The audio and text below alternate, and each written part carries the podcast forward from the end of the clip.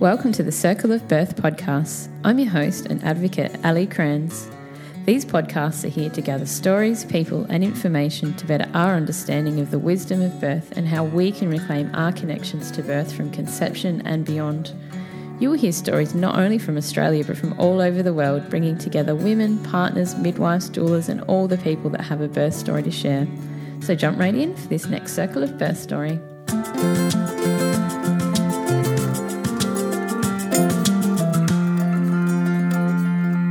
Welcome to episode 28, and I am so excited to release this show because this is all the variation in birth stories that I've been waiting for.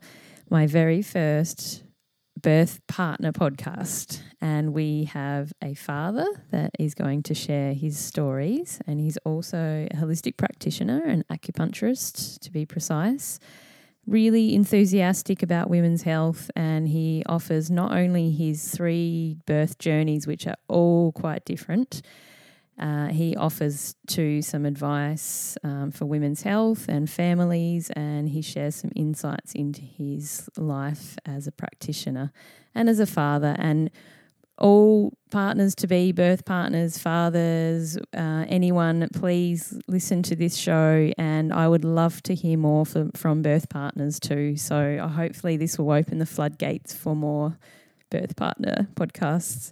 I hope you enjoy it. Hi, Alex. Welcome so much. I am super duper, super excited to have you on the show because you are the first father and dad to share his birth journeys and the amazing work that you're doing in the birth um, and women's health, especially. So, welcome, Alex, to the show. Thank you very much. Thanks for having me on. Yes, so I want to tell everyone how I came to meet you because I love telling this story. Um, I was 41 and a half weeks pregnant, and I had a lot of anxiety came up with a posterior baby, and my midwife recommended that I come and see you and I know I was a bit worried because I was like, well, he's a man, and you know, I don't know how I'm going to go with this masculine energy. Um, but I went for it because I wholly trusted my midwife. She said, go to him. Um, and mainly to help with the anxiety because a lot of the anxiety came up, not just purely to turn her, um, but it was more the anxiety. And then we met and um, I felt really connected because you started to tell me about your birth journeys. Uh, this was even before the podcast came about or even thought of. And uh, it was quite funny sitting there in the room. You put in all the points and you did a lot of earthing points. I can't remember what you did. Mm. And and after that, you left the room, and she started turning, and I just started laughing, and it was unbelievable. When she was born, twelve hours later, we booked another wow. appointment, but it never happened. Wow. So I always tell that story because mainly it helped with the anxiety, and that was the intent for it. And just to find that connection with a male energy in women's health um, that I found was very um, considerate and gentle, and yeah, I just loved it. So thank you. oh, my pleasure. I appreciate you saying saying that. It's um, it, it is it is funny as a as a bloke working in fertility and um, pregnancy, and I kind of I wonder how I wonder how that does affect uh, uh, women. But I'm, glad to hear it was a, a ultimately a positive experience. Yeah, well, you must have some female elements that you're connecting to because you, you wouldn't be in this line of work for any reason. So yeah, and I, I just remember though on the drive home, I just had the beautiful mild contractions that were starting, and it was just lovely entry into it, and all that anxiety left. So, so I would love to hear your birth journeys, which you sort of started to tell me when we are in the appointment, and mm. I would love to hear from a father. Uh, how you went about the birth of your f- three children, and if you'd like to share your story, that would be wonderful, Alex. Yeah, sure. It's a, it's a bit of a mixed bag, Ali, with the three, and I, am sure that that's true of many people who have have uh, more than one child. Often, often the experiences are quite quite different. I guess there's similarities, but they're different. And um, my perspective as a as a as a as a bloke going through this is quite different, a little bit removed, I think, from from my wife, who obviously began birth birth the children, and I think my my kind of overall impression from the birth of my kids, but also being involved with the birth of many other children through the clinic over the years, is just this you know incredible respect for the for the um, uh, not just the woman's body, but also the, the, the you know the kind of the spiritual and the emotional side that goes into childbirth. Well, it's just such an amazing thing when I when I ponder childbirth and, and, and growing a child. It really is. It's a it's a it's a miracle in its purest sense, I think. And so to be to be involved in that as a father and as a as a, a clinician is a is a great privilege. So I kind of I think my overall impression is just one of great awe and respect for the for the female body and and uh, and, and intellect. So that, that's that's been a real a real eye opener. You know, as before you have children, you don't you just don't you know you know unless you're involved with it clinically, then you don't. I don't think you experience that that power that that, that transformation that that often happens um, during the birth process. So that that was that's my sort of my uh, my step back overview of my mm-hmm. my experiences thus far. So you um, were you were working in the clinic before the birth of your first child. No, I wasn't actually. I was still I was still a student. In fact, my our first one was born when I was I think in second year from memory. Um, so I, I, I, studied Chinese medicine at RMIT in Melbourne, which is a, a five year program, and um, yeah, two years in, we're having a baby, which was, and as a mature age student as well, it certainly was a challenge. But uh, so I certainly, and, and, when we're doing, when we're doing, you know, when I'm working with women one on one, or if we're doing some, you know, some birth training with, with some of the, the women through the clinic, um, I'll, I'll, often say, you know, I, I, wish I knew then what I know now. I, I wonder whether that that first birth experience would have been uh, a lot different because it was the my, my memories from that first one are, are pretty challenging in lots of ways. It was it was it was was hard physically and it was hard emotionally um, uh, during during the birth and, and in the weeks following. And uh, it sort of really, you know, and I, I, think this happens for a lot of a lot of people.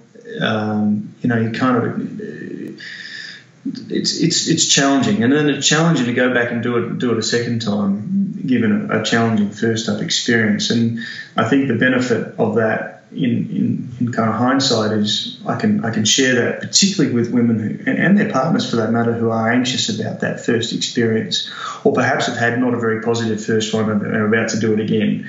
Um, and it's it's very common, and there are things that you can do to try and help help reduce anxiety and, and and try and help help the woman have a, a better shot at labour as well. So it's kind of a funny mix of of, of challenging experience, but also you, using that in a really try to use that in a very positive way um, when when we're you know when I'm talking with, with women and their partners, either one on one in the clinic or or in a group setting.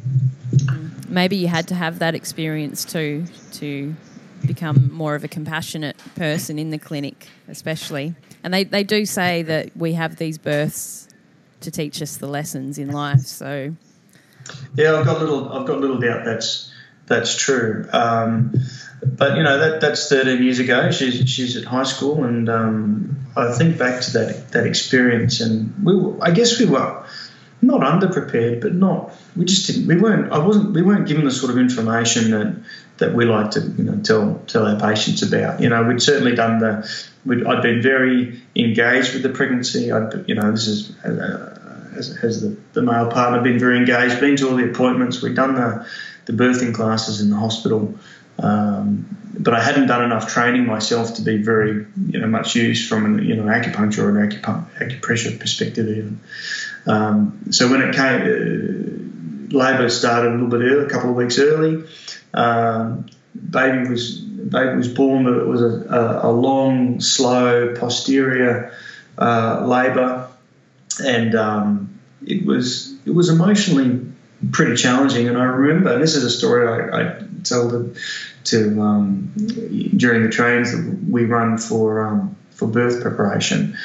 Um, there's a there's a point in, in labour that is often described as transition for the woman, and um, it's not true. I don't think it's true in every in every labour, but certainly in many, there's a there's a point where um, it all it all seems too hard, and I think what what happened we weren't we weren't prepared for that, and my wife basically said, "Oh," and it had already been a long, difficult process, painful process, and she basically said, "I'm not doing this anymore. I'm going I'm going home. I'm packing up. I'm done. I'm not having this baby. See you later." And um, that was really really challenging as a as a bloke to, to kind of be confronted with something that I, I couldn't, I didn't feel as I had any any certainly control, even influence over. And and I remember that being really really hard emotionally um, because I, I, suddenly I had no way of supporting her. And, and that was that was a real challenge, and that, that sort of lived with me for quite a number of years afterwards. Um, and something that, that I often say to the blokes who go through, or the birth partners that go through our training is, you know, you got to you got to be ready for the point in labour where where, where the woman says, "I'm not doing this anymore. I'm going home." And it happens often often enough that you know it's worth being ready for. And if I'd known that, um, I think I would have been able to stand a bit firmer and, and actually been a useful birth partner at that point rather than being uh, a bit of a blubbering mess, I suspect. So that, that that's the thing that sort of stands out to me as a kind of a turning point um, or a possible turning point in the labour. And I think that you know once once once the stress response kicks in, and once you know, um, then it, it's very hard to kind of get get over that hurdle if you if you don't if you're not equipped to do so. And I certainly, well, we weren't um, that first time around, and that that really really coloured the experience. Um, of of, uh, of, of labour and childbirth, and then you know obviously you get a bit of intervention and so on and so forth, epidural, uh, forceps delivery, and then and then challenges with a new baby who's not not sleeping and not feeding well and and so on. And I, and I think that you know we talk about the cascade of of intervention, um, and, and it certainly was true of my first of our first experience, and um, uh, incredibly incredibly proud of my my wife for, for for doing as well as she did. But it was certainly a challenge, a, a great challenge. And I think as a you know, I don't know for, for the for the men listening to your podcast, Ali, you know, you got to if you're prepared for these little hiccups that are, are, are possible, if not likely, then then you can stand a bit firmer and and be a better support to your woman who's going actually going through the process at the same time, and always really mindful of of that when I when I say yes, it was a struggle for me. Well, it was, but you know, I've got to put it in the in the context of of my wife uh, uh, struggling physically as well with with birthing the baby. So it was certainly an interesting experience, Ali. Um, and I think you're right in the sense that I've, I've I learned a lot from that and and uh, and and and used used the lessons learned from that first birth to um, to make sure the second one was different, which it was. Um, so yeah, that, that's my my first experience. Could you just describe the feeling, if you can reconnect with it, of when she came out and how that felt for you, being um, going from just being Alex to Dad? Wow, that's a, that's a that's an amazing feeling. You know, I, I, I connect with that feeling often, um, uh, and and because I, am often talking to women who are about, you know, just about to go into labour, um, and and it's it's important to me to express how important those early moments are for bonding with your new baby for both both the woman and the, and the, and the, and the male partner as well. Um, and and I'll often say something like, you know, the uh, you're about to do something that that's one of the most incredible things you'll ever do is to meet a, a brand new person for the very first time. You get you know, and you get one one crack at it, and it really almost it all, almost always brings a tear to my eye thinking about the first that first time you meet your own child. So to answer your question, I you know I, I remember her coming out and. Um, she had dark black hair and lots of it. And uh, I, I, grew up with a brother and, and no, no, you know, there were really no girls in our family other than my mum. And I was expecting, for that reason, I think, for it to be a boy. And when, when a girl came out with this dark hair, um, I was it was kind of a, a, bit of a surprise, but wow, just a, a beautiful thing to, you know, I think about this a lot to, to meet meet somebody, a brand new somebody for the very first time Uh, it's not much better than that, Ali, I reckon. So, still studying and had the birth experience, which you taught you a lot of lessons, and I'm sure with your studies as well. Then you guys became pregnant again. Yeah, we did it. Uh, it took us five years to get up the courage to have another go. Yeah. It's a five year gap in between there, and uh, the se- the second one was was very different. Uh, you know, we were a little bit old, both of us a little bit older than was, and we, we'd been through a challenging baby and um, had a beautiful five year old. Um, and I think we wanted to prepare ourselves a little bit differently. Um, our first child was born in Melbourne, in uh, just through the public hospital system, but in a in a midwife based program, um, which was which was good. Um, and then we then we planned to go through the birth centre in, in Canberra. But by that stage, we I, I was had grad, well and truly graduated, was practicing, was already working in this area. So we were able to do a bit more preparation and we were a little bit more, well, a lot more prepared for the second one. And the, the other the other thing we did differently was we had a we decided to have a doula for the second uh, birth.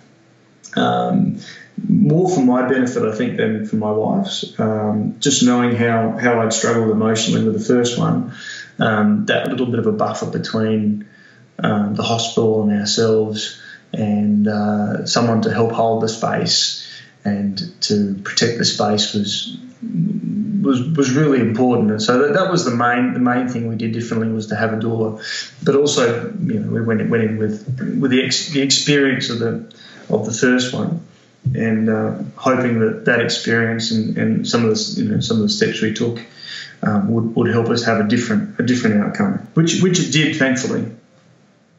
Yeah, and did you connect with your doula straight away, or did you interview a few people?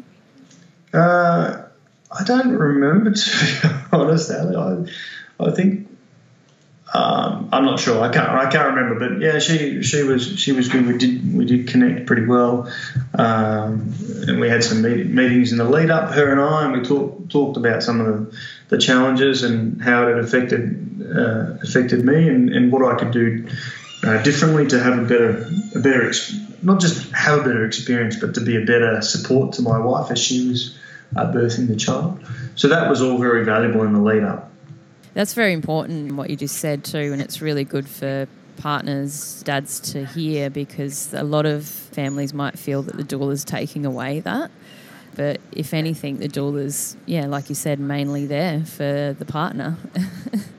yeah, think, yeah, absolutely. And I think that, um, you know, be, I just keep thinking, you know, because we can be there doesn't necessarily mean we should be there. Yeah, or want to all want to. And, and if we are going to be there, then then we we need to remember why we're there. It's not there for you know our you know our benefit. It's not there for my personal growth. It's there to support um, you know your partner as she births your baby. So I think that's an important important differentiation to make. So the is there to support to support the you know the the bloke often, um, and that that hopefully helps the bloke to support his his, his partner better, so she can have a, a better crack at it.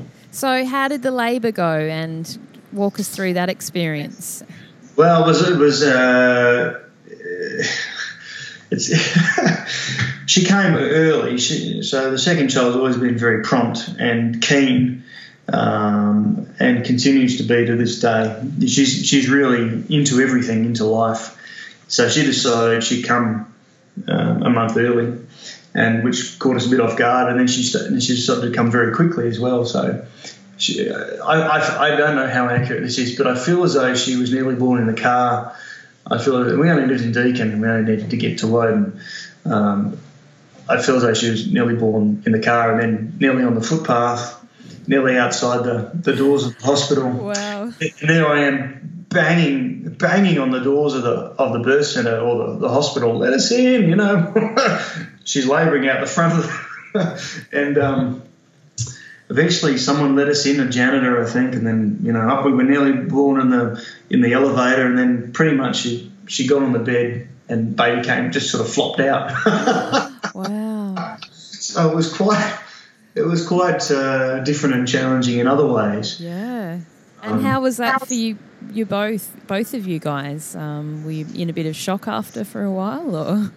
um, I'm, not, I'm not sure we had time to be in shock. It was sort of straight into into parenting straight away, and um, it was yeah, it was certainly it, reflecting on it now is quite quite humorous, but it was yeah, it was a bit freaky at the time, and I just have this memory of banging on the door of the hospital and yelling into the intercom to let us in. You know, we're at the birth centre. Why on earth are we standing outside with the doors closed? um, all worked out okay. Yeah. So and so, did your doula manage to arrive? No, I don't think she made it. oh dear. Wow, and, and, and so and that's a a theme. The, the, midwife was the midwife there the first time. Oh, I forget. I don't think she made it either. Oh, it was the third time. Yeah. Anyway, that's right. The second this time, the midwife, neither the midwife or the doula were there.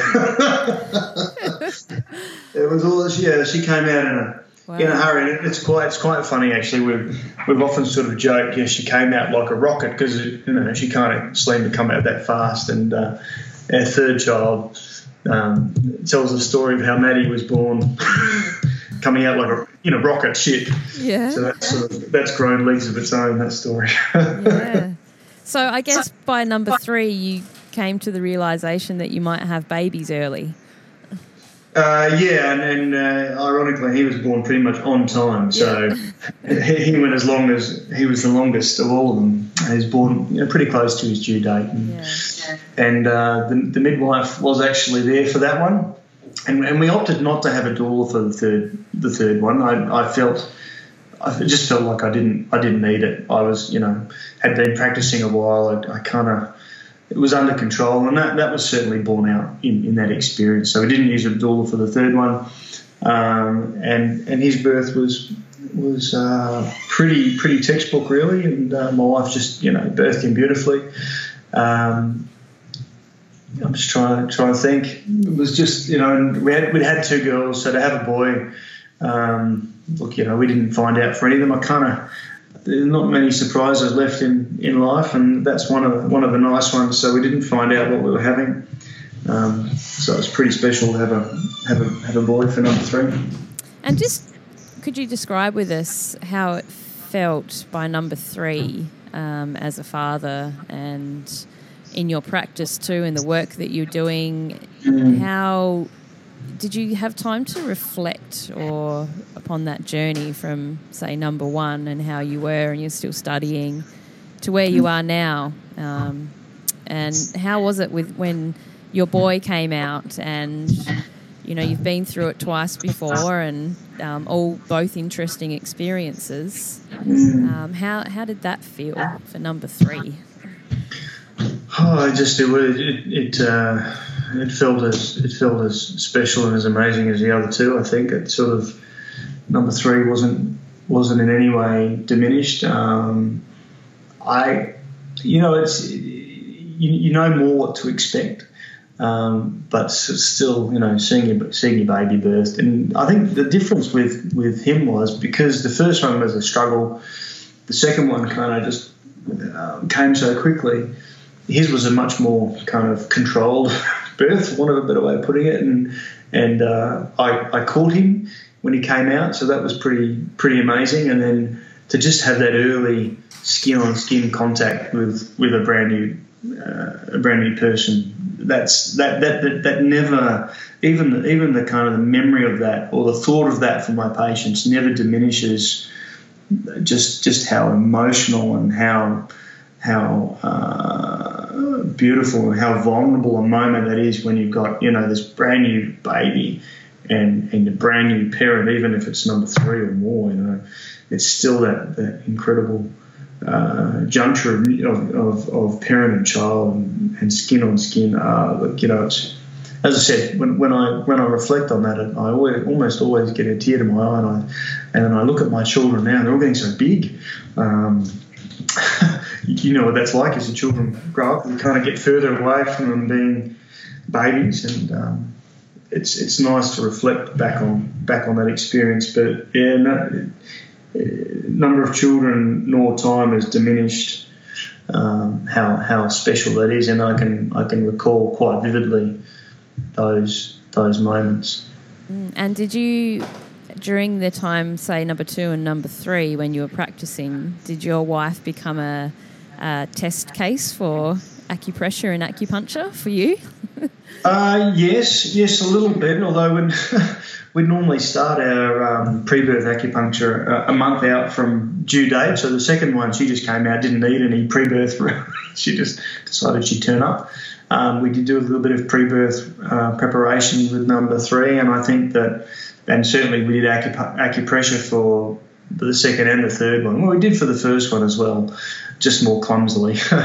um, but those things made a, I think, made made a big difference. Yeah. And you know, from a, from a kind of a practical perspective as a clinician, I've used those experiences and, and the collective experience of, of many patients now over the last 10 years or so um, to kind of to, to, be able to go, right, these, these are the things that, particularly for the birth support person, um, you know, these are the things you ought to know that are going to help you, help, help turn you from a a kind of a, a potentially useless support um, to someone who's actually going to be able to be, be there and be present and uh, and and be a good support for the for your partner who's who's birthing your baby.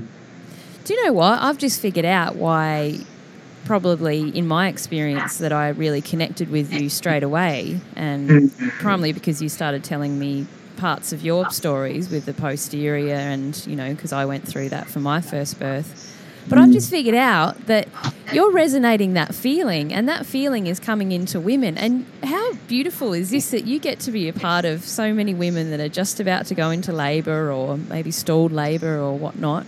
You, you, you get to sort of feel that feeling of your experience and share that with other women to help them, um, you know, go forth into their birth journey, which is wonderful.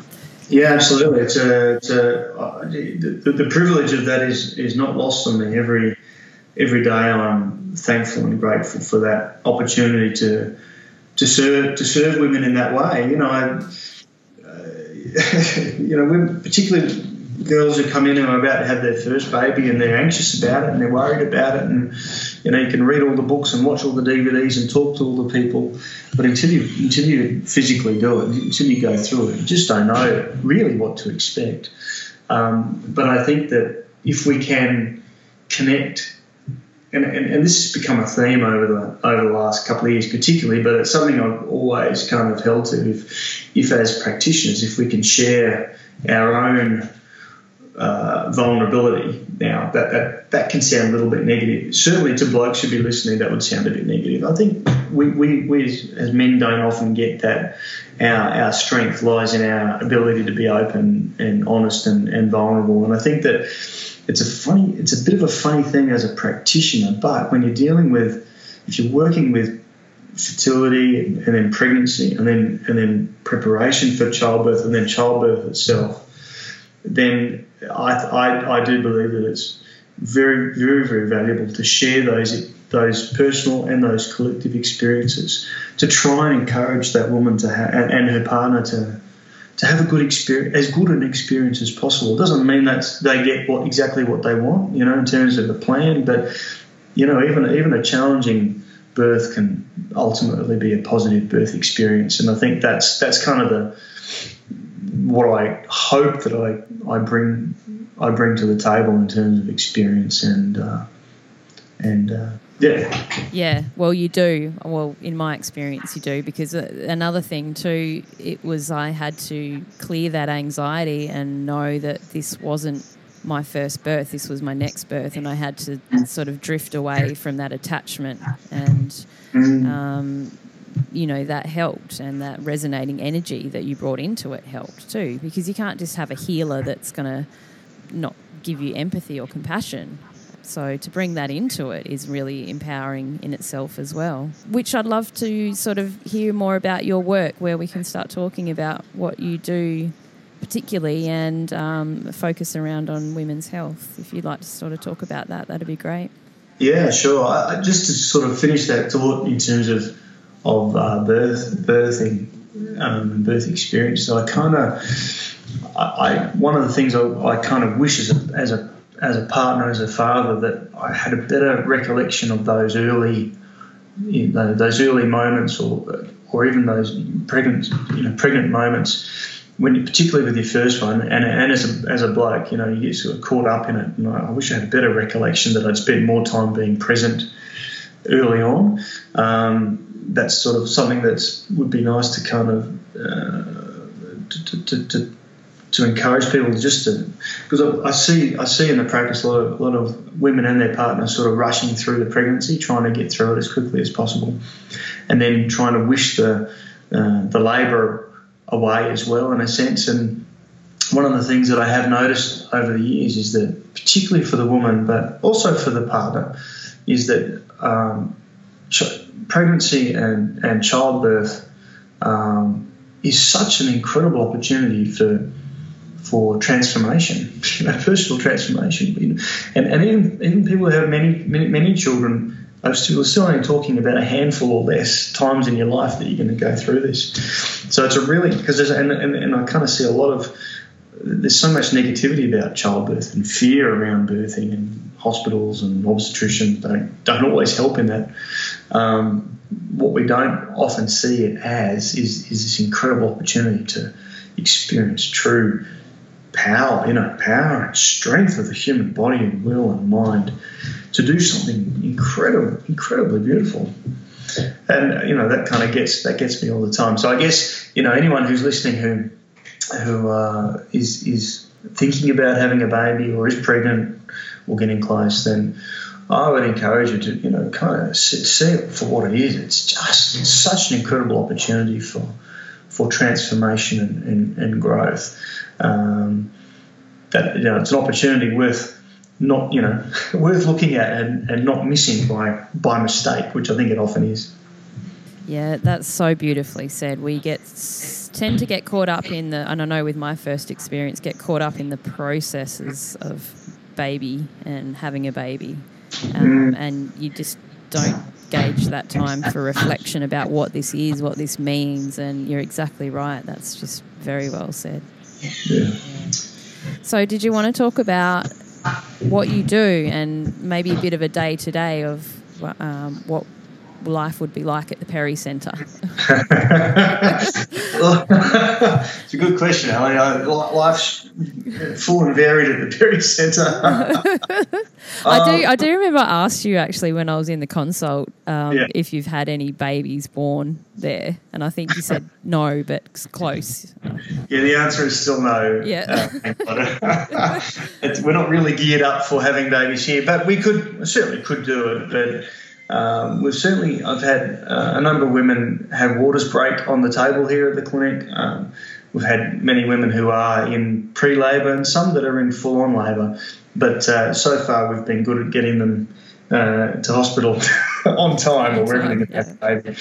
Um, now, you work, you work fertility onwards, don't you? So it doesn't just stop after you've had the baby. Absolutely. I kind of. Um, I, I look at it as a, as, as a life cycle. I think that it's a it's a bit. Of, I, I, think it's a mistake personally to think, okay, you, you, you, know, let's help you get pregnant and then leave you alone. I think you know, in, in my experience of fertility and, and pregnancy treatment, there's a there's a big difference between being pregnant and having a baby. Um, so for me, it's it's super important to kind of see this as a, as a, as a continuum.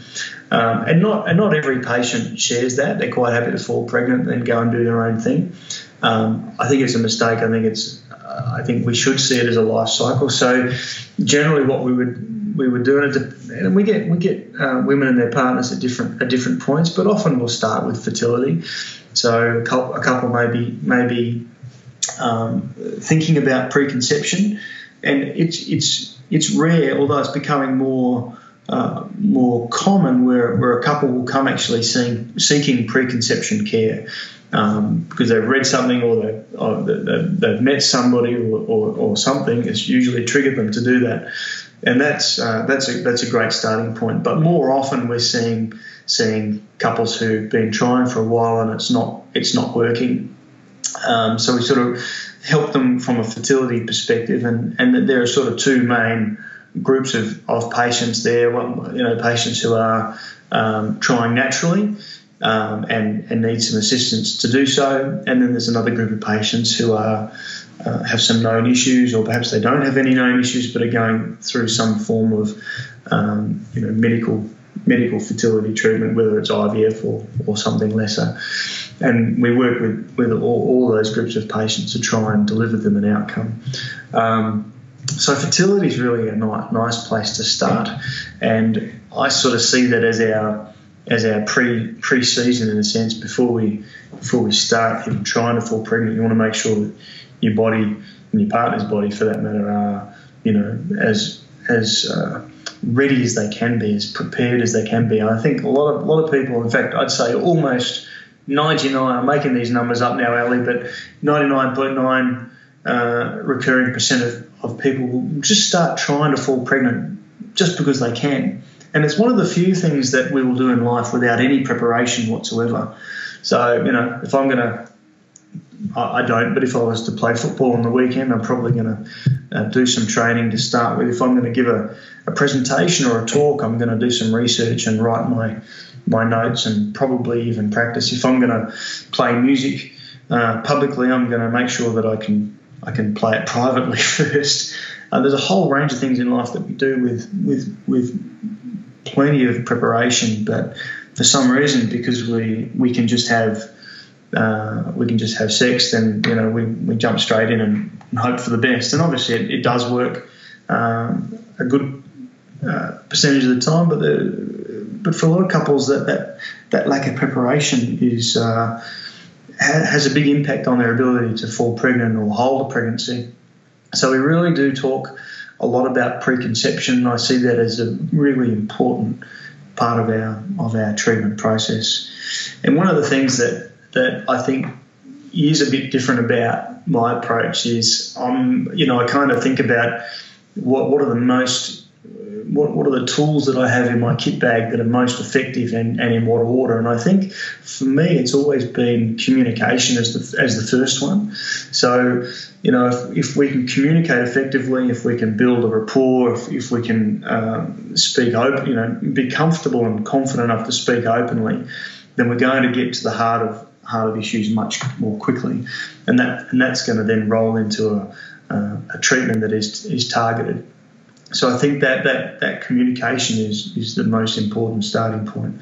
Um, and then we can we can build from there. And I think that uh, you know particularly with uh, you know patients I see who are doing IVF, for example, um, very often they're completely in the dark about what medication they're taking and why, what it does. It's very much, oh, we're going to do this to you and you're just going to be along for the ride. And I think that that's that's emotionally setting them up for uh, anxiety and things. I think we need to communicate a lot better, whether it's me or an obstetrician or a gynecologist or an IVF clinic or anyone else for that matter. We need to communicate first and then treat second. Um, so that's kind of a principle that I try and uh, deploy all the time. Um, it doesn't mean I'm always good at it, but that's certainly always my my my starting point. Communicate first, um, give ourselves the best chance of, of, having a good setup, and then we can allow the you know kind of the, the treatment tools, if you like, to, to do the work of treatment. Um, but it makes it a lot easier if if the patient understands why you know, why why we're doing that in the first place how we measure it and what our outcomes are likely to be. So that's that's sort of how I, I start from a uh, fertility perspective. Does that sort of make sense? Yeah, definitely. I was just thinking then too, you know, with the sort of decline in women's health, um, especially, you know, adrenal problems, it's, mm. you're, you're, exactly right. It's not, you know, we spend, our, I suppose, our teens and our 20s trying not to get pregnant. Um, yeah. And then our middle life is trying to get pregnant. And yeah. if we don't prepare our bodies, and especially, like you said, nutrition, and look at it holistically. Absolutely. And I, I think I, I worry that we've become too reliant on on on um, on medicines, on pills, on implants, and on, on various things, and we've become less in. When I say we, I mean this will sound weird. I mean women. this is often funny. I have to say I have to say to the patient right very early on, and um, and if you've been a, if you're a woman and you've been a patient of mine, or if you're going to be, I may well have said or say to you at some point, uh, I apologise in advance. Uh, for being a bloke and telling you what your period should be like. And um, I got to be, I just, I'm very, I'm very aware of that and and mindful of it. Um, well, that's but, good. yeah, but I, but I think we, we we have become too reliant on, you know, medication to to solve all our problems and very rarely, not, not it's not always the case, but rarely in my experience do we do we look for the, the reason the problem's there in the first place. Oh, you've got high blood pressure, we'll take this pill. Well, why the, why is the blood pressure high? Oh, we don't. They, we didn't spend any time trying to work that out. You know, uh, you're not having a baby. You have you know, been trying for 12 months and you haven't had a baby yet. Well, there must be something wrong. Let's go and do IVF. And it's become that that simple in lots of ways. And I think it's it, it, may seem like a shortcut to go to IVF. It's really a shortcut. Sometimes it seems that way, but I think that what we what we are doing, and this is true of men as well, um, we're losing.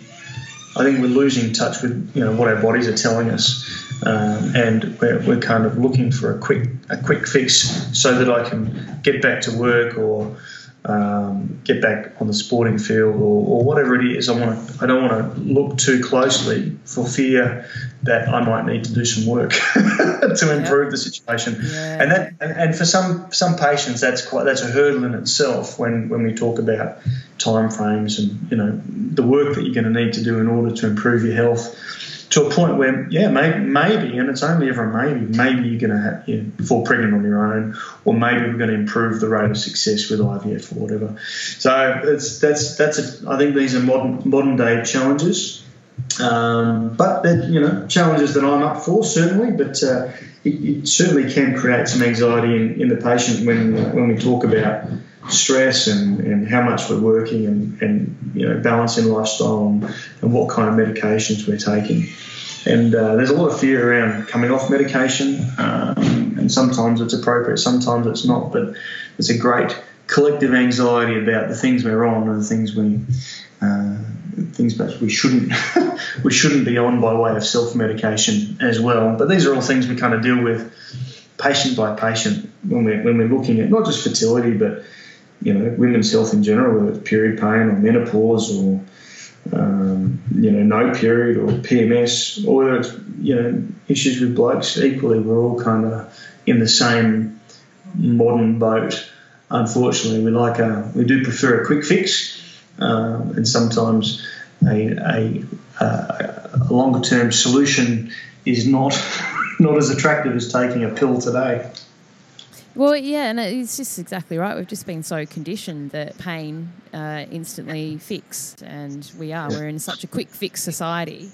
Absolutely, and I think there's a. I mean, if we can fix pain quickly, we ought to. But I think there's a difference between, um, you know, kind of hiding it under the carpet or burying it under a pile of medication and actually determining why it's there in the first place. And it's it's, it's important to say to you, Ellie, that just because we can determine why it's there in the first place doesn't mean we're going to be able to fix it. Okay, so it's got to be careful that it doesn't sound like it's a you know, it's going to, you know, doing it this way is going to give you the solution every time. The reality is it's not. But I think on the whole, it's it's it's good to look a little bit harder in terms of trying to find find reasons why things are happening. And I look, I, I in my experience, there is always a reason. Um, we just got to find it, and that's the that's I guess that's the beauty of the Chinese medicine approach is that it not not in and of itself, but what it does do is just gives a different a different perspective or a different angle to look at something.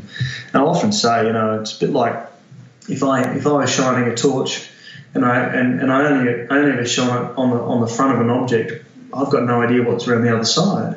And if I presume that all everything everything I could see was all there was, then you know, there's there's a whole range of options I'm never going to look at. Whereas taking a different approach allows me to walk behind the object and shine shine a different torch from a different angle, and uh, perhaps open up some new possibilities for treatment, or you know, life change that we hadn't hadn't even thought about because we'd never we'd never bothered to look. That's really cool. It's like going into the deep darkness and finding the light. Exactly right. And it's like it reminds me of you know dark side of the moon. It doesn't mean that it doesn't mean there's only half a moon. You know, it's kind of the other side is there. yeah, yeah, that's right. We need that balance, the lightness and darkness. Just to illuminate the ebb and yeah. flow. yeah, absolutely. Great. And so, just uh, briefly, what do you recommend um, pre-conception? So, say you've got someone f- wanting to start a family. Mm. Um, what sort of time frame would you recommend people to get themselves in in tune? Yeah, look, I, ideally I would spend three three months or three cycles doing that. So it's not a lot. It's actually not a lot of time. You can be amazed how quickly you can change even the, the stubbornness of conditions in, in three months. Um, but certainly preparation. And the reason for that is, you know, you kind of, particularly with fertility, you, are limited to the length of your partner's cycle. So if she's got a monthly cycle, well, you know, you can make change over a month, but then you've got to wait for the end of that month to see what, what, what effect the change had. So we'll often say, yeah, look, let's let's spend three cycles. The first cycle we want to see some change. The second cycle we want to see um, us build on that change, and the third cycle we can start to see some new patterns emerging. So I think that if you're serious about preconception or getting yourself as right as you can be, 12 weeks is a really really good amount of time. We can do it in less, but 12 seems to be the sweet spot. I think any longer than that's, you know, it's just too long. Any shorter than that, you're probably selling yourself a little bit short. Um, it doesn't mean you can't fall pregnant, but, you know, we're just trying to make it, we're trying to smooth the road as uh, as much as we can. Ali, the, the, the, kind of the analogy I've been using a lot recently is um, I want to imagine I want to walk through the jungle or through through a forest, um, and I'm gonna gonna bring my car with me it makes much more sense to build the road before I start trying to push my car through the forest. So, same with having a baby, you could just turn up and, and, and try and, and make a start, but that, you know you might find yourself getting bogged. You're much better off to clear the way first and then start to make make some progress down that road. Men always use car analogies. yeah, I'm sorry. My partner does it all the time, and it's always car related. car or football? Yeah, yeah. You know. oh, that's fantastic. Thank you. Look, how how would you feel about I know you've just spoken so many wonderful words of wisdom during this episode, and I really appreciate you sharing this with the listeners, especially. Um, how would you feel about just wrapping it up with some words of wisdom for the dads to be? Yeah, sure. Dads to be. Look, I think um, if you're if you're a bloke and you're about to become a father for the first, second, or maybe third or more times, I, I would encourage you to to in, in invest in your partner and, and, and see be, be not just mindful but be present for her um, to be to be aware that this experience isn't about you. It's actually about and in fact it's not even about uh, the woman. It's really about the baby when you think about it. Um, you as the bloke are there to serve your partner and your your baby that's about to be born.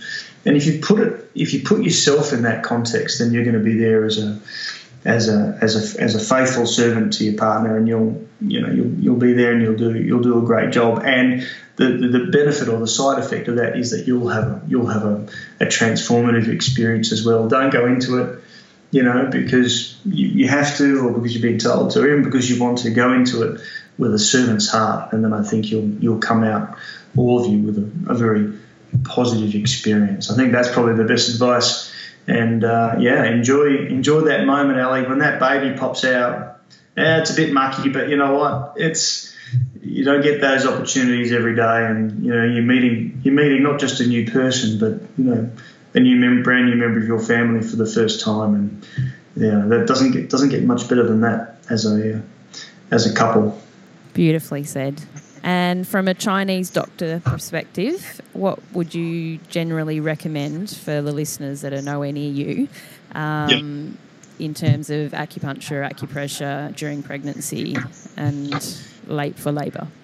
Yeah, look, I think particularly from from a, a labour perspective, um, I, I, would encourage you to if you're if you're not can't get to us or um, uh, then, then, you want to find yourself a, a Chinese medicine practitioner who is familiar with and experienced with uh, uh, working with pregnancy, particularly late pregnancy. And we always start our birth preparation from 37 weeks once the, the baby is considered full term. Um, and and, and, and, failing that, if you can learn some, some basic acupressure in labour, um, techniques, and that's a good thing. And there's there's quite a bit of that on the internet these days. It's also possible, Ali, um, for those those people who are off-site. Um, we do a consult via Skype, and we can help to find you a practitioner in your local area, um, and we can work with them if they're not experienced. Uh, with pregnancy to help get them up to speed so they can help you. Um, we also do some acupressure in labour, which we affectionately call blokes at birth, um, just to, to, to, help our blokes locally as well. So plenty of options, but I would certainly encourage you to, to seek out some acupuncture. Um, it, it, I think it is a very, very effective and, uh, and valuable tool as you get closer to going into labour. Yes, and so people can connect with you via Skype, and you do offer consults. Absolutely, we've got patients all over the world who uh, who connect with us via Skype, so that's uh, that's no problem at all. Right. So, how can people connect with you? Probably the easiest way is to, to email me first. Um, you can email me directly at uh, dralexperry at gmail.com um, and then we can we can talk more about setting up a time and how that would work. And your website? Uh, yes, the two the clinic website is theperrycentre.com.au, but you can also see our blog at dralexperry.com. Um, lots of information there to, to have a look at. Perfect. Thank you so much. I appreciate your time to coming on the show and look forward to hearing uh, perhaps some more from you at some point in the future. It's been my pleasure, Ali. Thank you so much for having me on and uh, uh, all the best to your listeners. Did you connect with this episode? Then head over to our website, circleofbirth.com. There you'll find show notes, pictures, resources, and potentially connect with today's storyteller. Don't forget to sign up to be updated with new empowering episodes and content. Help the show grow by contributing a tip in the jar to make sure we can continue to better the podcast and connect more and more to the wisdom and birth and each other. Hey, and don't forget the iTunes rating. This has been another episode of the Birth Share Project. We breathe, we birth, we empower.